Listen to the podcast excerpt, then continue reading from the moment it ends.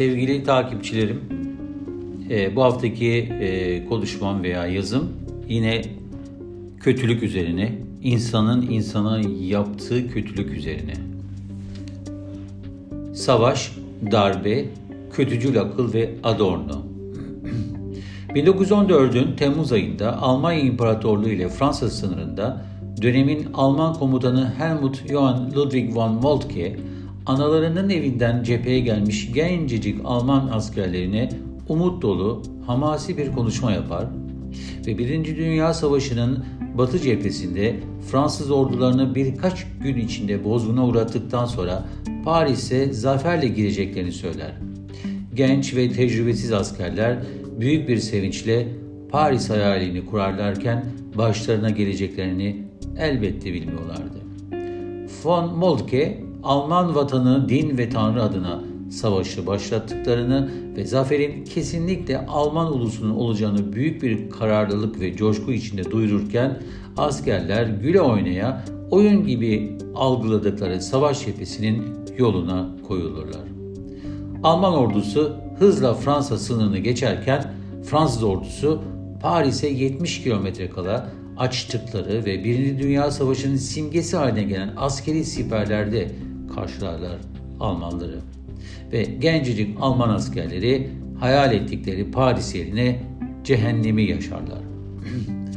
Aralıklı olarak tam 4 yıl süren Batı Cephesi Savaşı'nda Fransa'nın yanına İngiltere ve Amerika Birleşik Devletleri orduları katılınca Alman ordusu Fransa'yı işgal edemez ve büyük yenilgi sonrası ülkelerinin sınırlarına geri döner.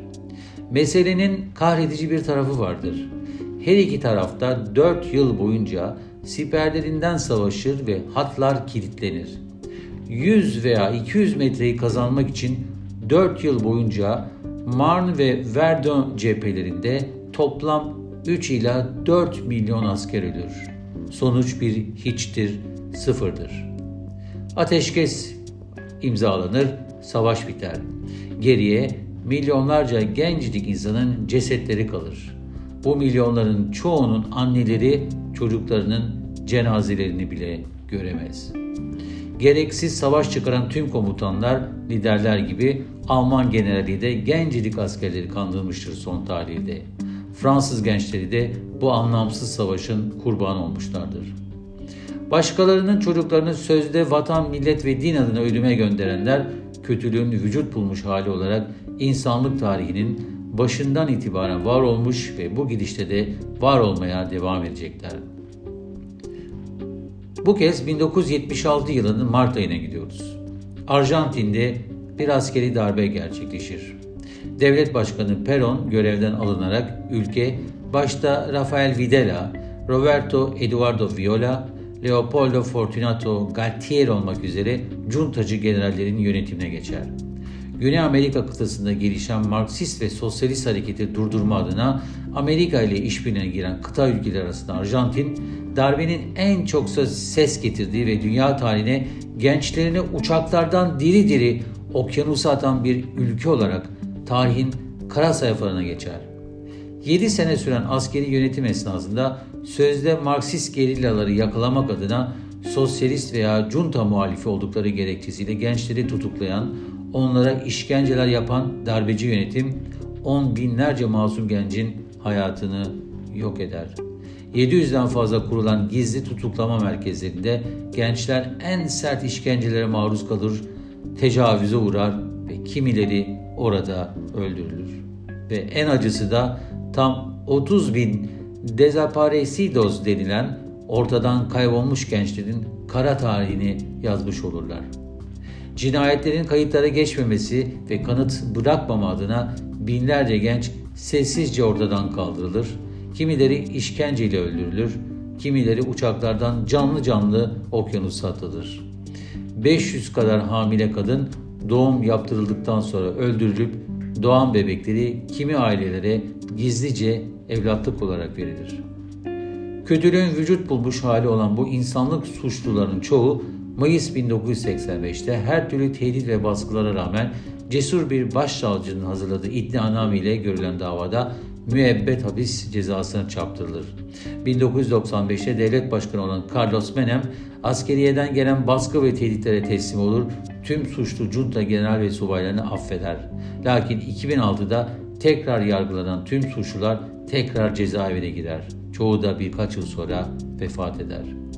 Davalar hala devam ediyor ve yeni yakalanan işkenceli subaylar teker teker cezaevini boyluyor. Adalet yerini buluyor ama öldürülen, ortadan kaybolan on binlerce gencin daha adil bir ülke arayışlarını sadece fikri olarak haykırdıkları için yok edildiği gerçeği yüreklerde onarılmaz yaralar açıyor. Bugün bile Buenos Aires'te Mayo Meydanı'nda kaybolan gençlerin anneleri düzenli olarak toplanıp çocukları için adalet ararken anne anneler ise öldürülen kızlarının çalınan bebeklerinin bulunması için mücadele veriyor. Gerçekten de sormadan edemiyor insan. Ruhumuza bu kötülüğü ne ve neden soktu diye.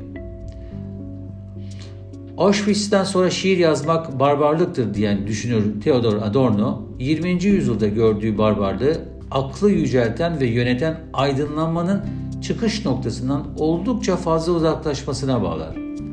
Araçsal akıl adını verdiği insan düşünce yapısının hedeflerine ulaşma adına her türlü yanlışı ve de son tahlilde kötülüğü yapar hale geldiğini sağlar. Diğer bir deyişle inancın yerini alan aklın insanlık sorunsalına dinde olduğu gibi doğru çözümler getiremediğini iddia eder.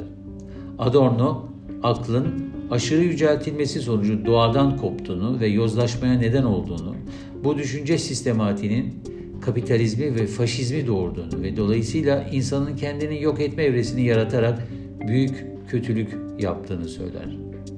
Aynı Adorno, insanı bu çıkmazdan ve intihardan çıkaracak yegane aracın yine de aklın kendisi olduğunu sağlar. İnsanlığın kötülüğü ne zaman yeneceği bilinmiyor. Lakin iyilerin dayanışma içinde iyiyi çoğaltarak kötüyü en aza indirmek gibi bir kutsal görevi olduğunu söylemekte fayda var.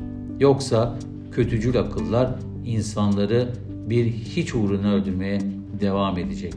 Gençler bir insanın iki dudağı arasında kalıp heba edilmeye devam edilecekler.